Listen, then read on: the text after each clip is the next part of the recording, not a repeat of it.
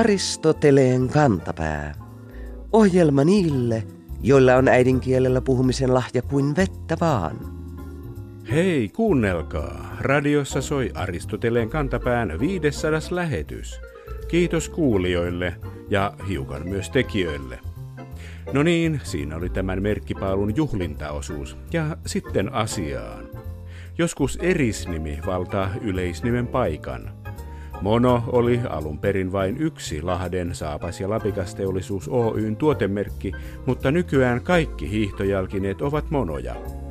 Kuulijamme ja ohjelmamme ystävien Facebook-ryhmän jäsen Teemu löysi maaliskuussa Suomen maalehdestä kielikorvaa kutkuttavan otsikon. Viikon sitaatti. Murtuma paranee haavalla. Suomalainen puukipsi valloittaa maailmaa. Sana murtuma vie ajatukset lääketieteen maailmaan, joten kun eteen tulee sana haavalla, kielikorva alkaa miettiä, mihin tuo haava pitää viiltää, jotta murtuma paranisi. Vihdoin sana puukipsi herättää oivalluksen. Haavalla tarkoittikin haapapuuta. Siitä tehty kipsi helpottaa murtumien hoitoa. Taiten sorvattu otsikko. Ilmaus sai tietysti pian myös tarkkasilmäiset kommentoijansa. Teuvo muistutti. Ei tuossa mun mielestä ollut lainkaan kipsiä. Mikä on tietysti oikein, jos puhutaan siitä valkoisesta kaliumsulfaattihydraattinimisestä aineesta. Tätä ainetta on käytetty lääketieteessä murtumatukien tekemiseen niin kauan, että operaation nimi on kipsaus, vaikka näitä tukia on jo vuosien ajan tehty lasikuidusta eikä kipsistä. Jäämme siis odottamaan, että tämmöisen tuen laittamista aletaan lopulta kutsua haapaamiseksi.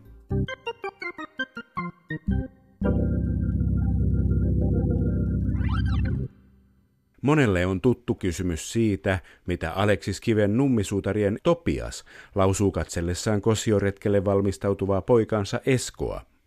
Jos erehtyy siteeraamaan replikkiä muodossa, niin muuttuu maailma, Eskoseni, saa heti korvilleen.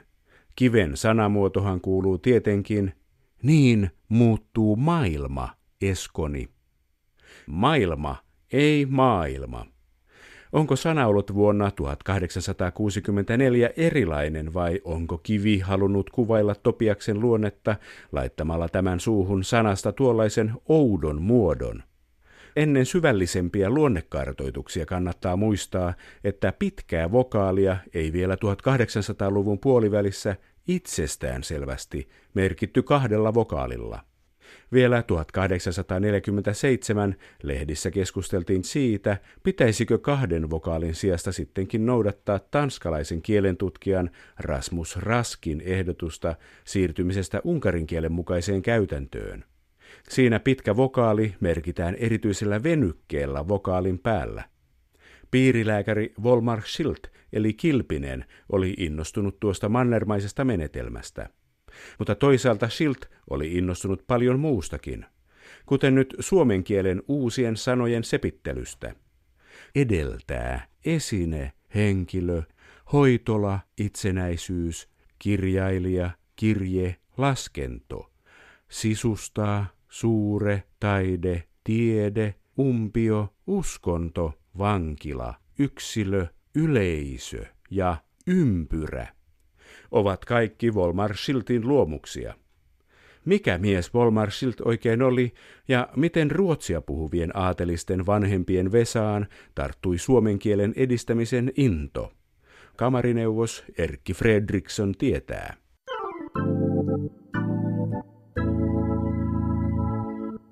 Jyväskylän vanhalla hautausmaalla on hautakivi, semmoinen aika iso hautakivi, jossa lukee jotakuinkin näin. Piri Lääkäri Volmar Styrbjörn Schild 1810-1893. Ihan tarkkaan näitä kaikkia hassusti kirjoitettuja vokaaleja ei nykynäppäimistöllä pysty kirjoittamaan. Kamarineuvos Erkki Fredriksson, oliko tämä Piri Lääkäri jotenkin unkarilainen henkilö tai jotain, kun siellä on tuollaisia hassuja merkkejä?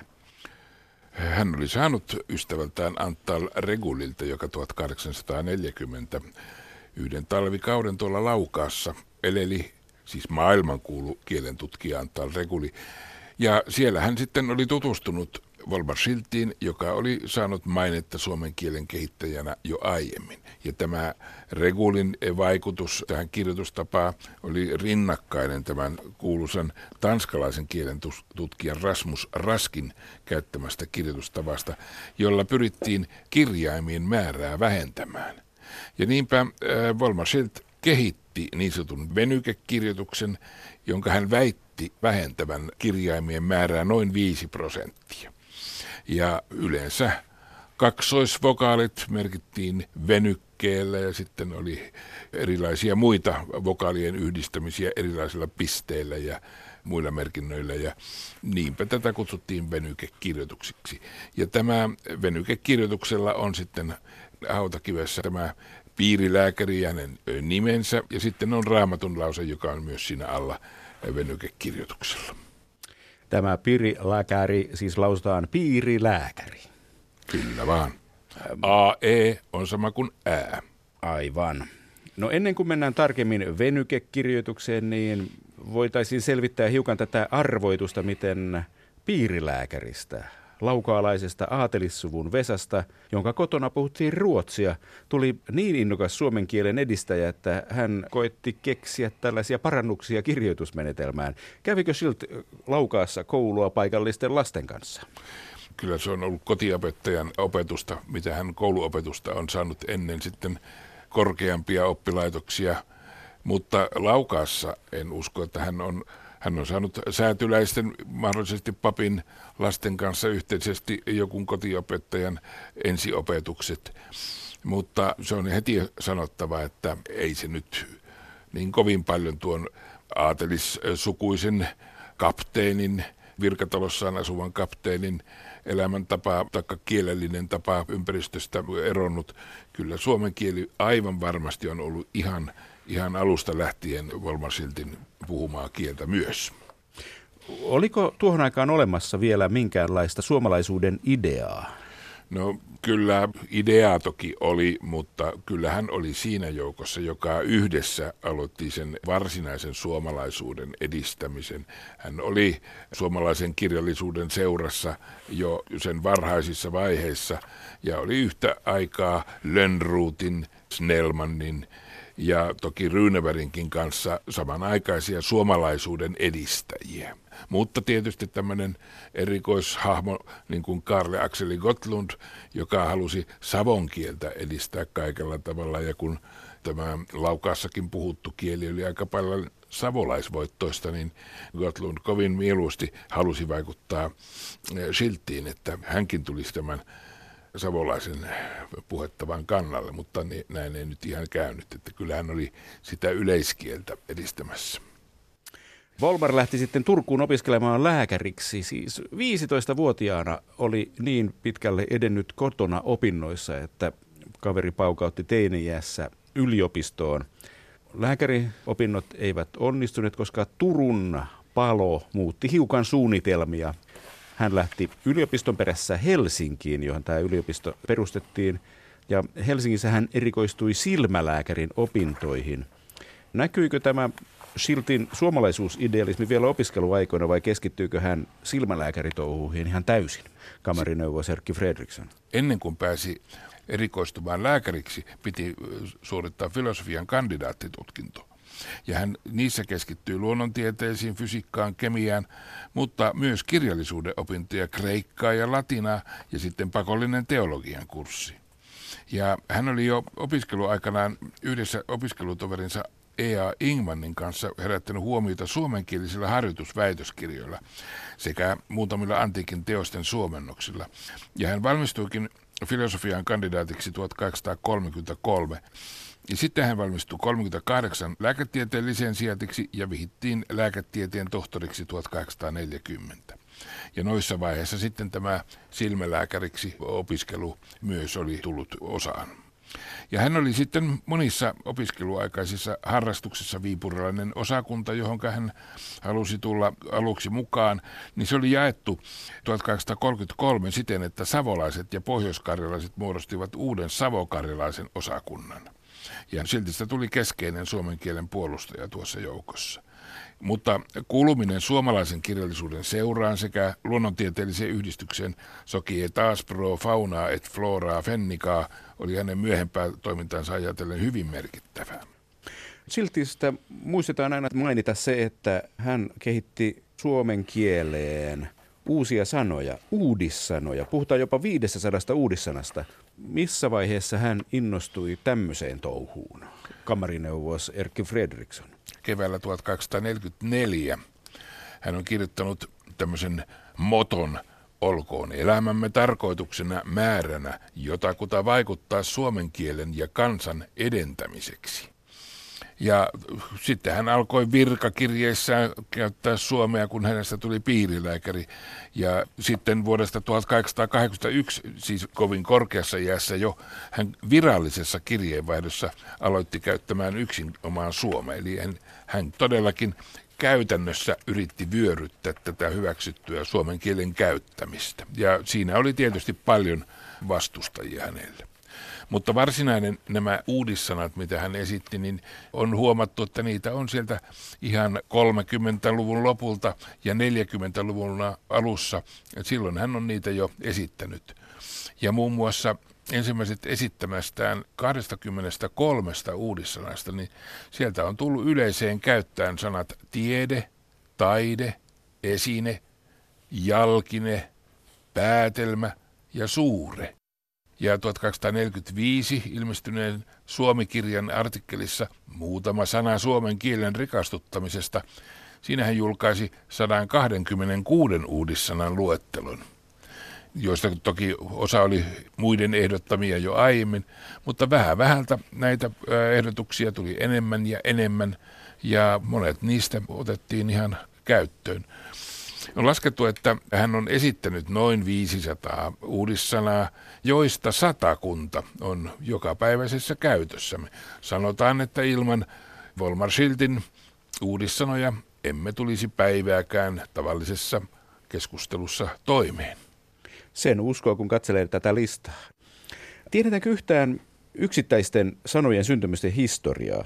Mikä oli hänen tekniikkansa? Istuiko hän niin kuin vartavasten alas ja alkoi kehitellä, miettiä, että jaha, myymälää varten ei ole nyt omaa sanaa olemassa. Minäpä kehitän sille sanan. Mikä se voisi olla? My, my, my, myymälä. Se se on. Tätä emme koskaan saa tietää, mutta yksi tärkeä keskustelun muoto oli tuona aikana kirjeenvaihto. Hän kävi kirjeenvaihtoa muun muassa Elias Lönnrutin kanssa ja löysin sellaisen kirjeen, jossa Lönnruut sitten pistää paremmaksi, kun siltä oli kysellyt, että miltä nämä minun uudissanani oikein maistuvat, niin 1843 Elias Lönnruut on päivännyt vastauskirjeensä 7. heinäkkätä 1843. Ja siinä hän ilmeisesti puoliksi leikillä esittää kuukausien nimiksi uudet nimet tammikka, helmikka, maallinen huhdikka, touvokka, kesäkkä, heinäkkä, elokka, syksykkä, loakka, martainen ja joulukka. Nämä Lönnruutin ehdotukset ei nyt, niin kuin tiedämme, menneet läpi. Heillä on varmasti ollut hauskaa, kun he ovat keksineet näitä ja monia semmoisia hyviä nimiehdotuksia, muun muassa semmoinen sana kuin esile, se on nykyään esine, henkile, on sama kuin henkinen, ja vielä semmoinen, hän kovasti vastusti sitä, kun puhutaan kirjapainosta. Hän selitti, että kirjapaino on sellainen kivi, joka laitetaan kirjan päälle, että se on painona siinä päällä. Sen pitäisi olla kirjapainio, joka merkitsee tekemistä tässä yhteydessä. Tätä jatkui sitten hänen koko elämänsä loppuun saakka tätä sanojen kehittelyä. Kyllä, kun hän korkeassa iässä julkaisi semmoisen teoksen, joka oli hänen henkinen testamenttinsa, sitä aina tähän aihepiiriin perehtyneet aina muistuttelivat, että mikäs olikaan Schiltin viimeinen julkaistu kirja. Tämän kirjan nimi on Niitä näitä niitelmiä, väitelmiä, vestelmiä, sotielmia, sovinto. No niin. 1889 tämän Niitä näitä niitelmiä on merkittävä teos.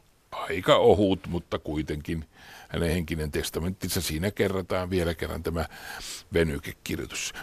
Eli pitkää A-äännettä ei kirjoitettaisi kahtena A-kirjaimella, vaan... Siihen tulisi yksi A ja venyke, semmoinen kulma, tulisi sen yläpuolelle. Sehän on siis monessa muussa kielessä käytössä tällainen tapa. niin on, tänne se vaan ei tullut. Keskusteltiko tästä asiasta? Varmasti keskusteltiin, mutta ei hän saanut ketään tärkeässä asemassa olevaa sen hankkeen kannalle. Se ei mennyt vaan läpi. Silloin kun Schilt 1850-luvulla tätä tosissaan yritti ajaa, silloin juuri merkittävimmät kirjapainot olivat hankkineet latinalaiset kirjaimistot, jossa oli nykyinen kirjoitusjärjestelmä nykyisin kirjasimin. Ja loppujen lopuksi tämä taloudellinen este tuli siihen väliin. Schilt jopa lahjoitti varoja, stipendejä edistääkseen tätä kirjoitustapaansa siten, että kirjoja, joita hänen kehittämällään kirjoitustavalla julkaistaan, niin siihen hän antaa varoja. Ja Jyväskylässä taisi olla ainoita semmoisia venykekirjoituksen kirjoja, kun Jyväskylän Lyseon maantieteen lehtori Klaas-Henrik Korander eh, julkaisi maatieteen. Niin, mistä hän sai tällaisen idean? Mihin tarpeeseen hän kehitti venykekirjoituksen, kamarineuvos Erkki Fredriksson? Siihen, että tekstiä pystyttäisiin sen kautta lyhentämään. Eli hän oli laskenut, että muutamia prosenttia, ehkä viitisen prosenttia venykekirjoituksella kirjoitus tulisi lyhemmäksi. 1850-luvulla sai sen idean ja vielä 30 vuotta myöhemmin hän propagoi asiaa. Kuulostaa aika vahvalta päähänpinttymältä. Tuota, otetaanpas tämä laajempaan yhteyteen.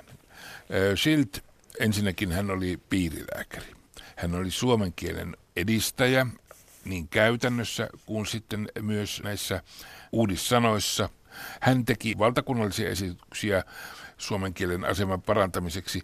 Hän oli suomenkielisen oppikoulun perustaja, Jyväskylän Lyseon syntysanojen lausuja ja Jyväskylän Lyseo, joka on kiistatta kaikkein tärkein ja arvokkain brändi Jyväskylässä ollut, valitettavasti. Sen jälkeen Siltin haaveena oli perustaa Jyväskylän suomenkielinen yliopisto. Hän oli suomalaisen kirjallisuuden seuran Jyväskylän haaraosaston puuhamies.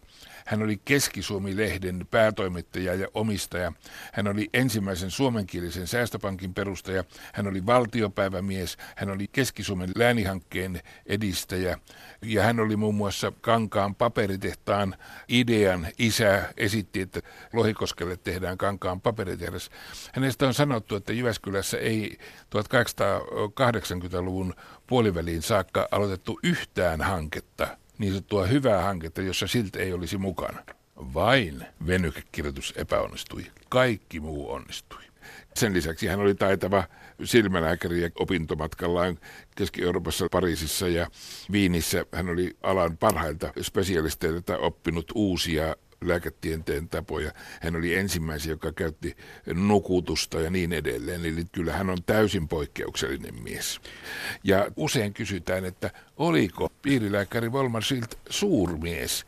Oliko hän Lönnruutin, Snellman ja näitten veroinen? siihen voisi sanoa se, että jos hän olisi pysynyt pelkästään siinä omassa puuhassaan tai edes yhdessä puuhassa, niin hän olisi voinut tulla sellaiseksi, mutta hän oli niin yleismies ja niin laajalle hajantunut mies, että siinä oli ehkä tarpeeksi tekemistä. Eli hengästyttävän hämmästyttävä mies. Aristoteleen kantapään yleisön osasto.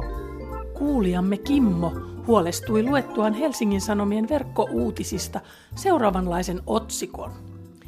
Kaija Saariahon uusi opera esitetään pian myös Suomessa. Maailmalla kriitikot ovat jakautuneet kahtia. Kaija Saariahon uusi opera ei Kimmoa huolestuttanut, vaan kriitikoiden jakautuminen. Onneksi kyseessä ei ole yksittäisten kriitikoiden paloittelu kahteen osaan, vaan arvostelijoiden mielipiteiden jakautuminen. Helsingin Sanomien otsikon ilmaus herättää tosiaan konkreettisempia mielikuvia kuin on tarpeen. Samaan tapaan kuin Ranskan vallankumouksessa suhtautuminen giljotiiniin jakoi aateliston kahtia. Aristoteleen kantapää uskoo Saariahon uuden musiikin olevan kuuntelukokemuksena pikemminkin eheyttävää kuin silpovaa.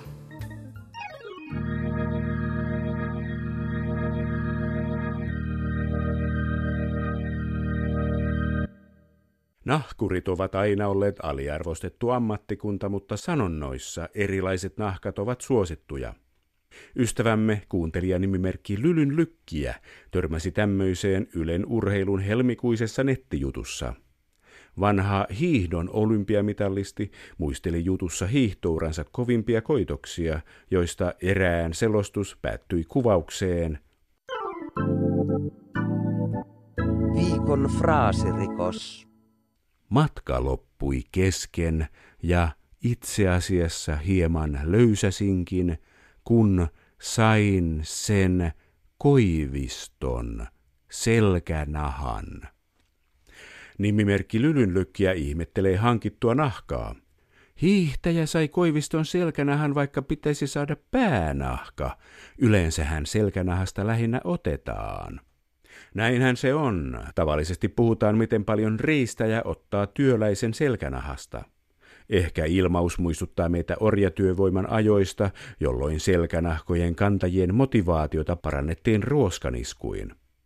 Varsinkin urheilupiireissä taas on tullut tavaksi napsia vastustajien päänahkoja. Tällä ilmeisesti viitataan primitiivisten kansojen tapaan napata taistelussa kokonainen tai osa vastustajan päänahkaa voiton merkiksi. Niinpä selkänahan saaminen voittamisen merkkinä herättää lähinnä nylkemiseen liittyviä hämmentäviä mielikuvia, joten Aristoteleen kantapään riistofraasien voitonmerkki henkilö tuomitsee rikkeen tekijän yksimielisellä nahkapäätöksellä laittamaan nahat silmille oravan nahkoja säästämättä. Niin oppii pitämään pää- ja selkänahat järjestyksessä. Viikon sitaattivinkki. Huhtikuu on kuukausista ties minkälaisin, mutta kielitoimiston sanakirjan toimitus ei anna armoa, vaan valitsee kuukauden sanan myös huhtikuulta. Ja se sana on ylikulutuspäivä. Näin sanakirjan toimituksen väki sanaa kuvailee. Suomessa vietettiin kolmas huhtikuuta ylikulutuspäivää. Se tarkoittaa, että Suomi oli käyttänyt tuohon päivään mennessä koko kuluvan vuoden osuutensa maailman luonnonvaroista. Toisin kuin moni juhla- ja muistopäivä, tämä päivä ei saa pysyvää sijaa vuosikalenterissa. Ekologisen jalanjäljen suurentuessa ylikulutuspäivä siirtyy vuosi vuodelta lähemmäs alkuvuotta. Viime vuonna kansallinen ylikulutuspäivämme oli kaksi viikkoa myöhemmin kuin tänä vuonna, eli 17. huhtikuuta. Ylikulutuspäivää on kutsuttu aiemmin ekovelkapäiväksi. Nimet ovat käännöksiä Global Footprint Network-nimisen järjestön käyttämistä englanninkielisistä ilmauksista. Koko maailman ylikulutuspäivä Earth Overshoot Day oli viime vuonna 8. elokuuta. Älkäämme siis sanoko kolmas huhtikuuta kuluvaa vuotta, vaan kolmas huhtikuuta kuluttavaa vuotta.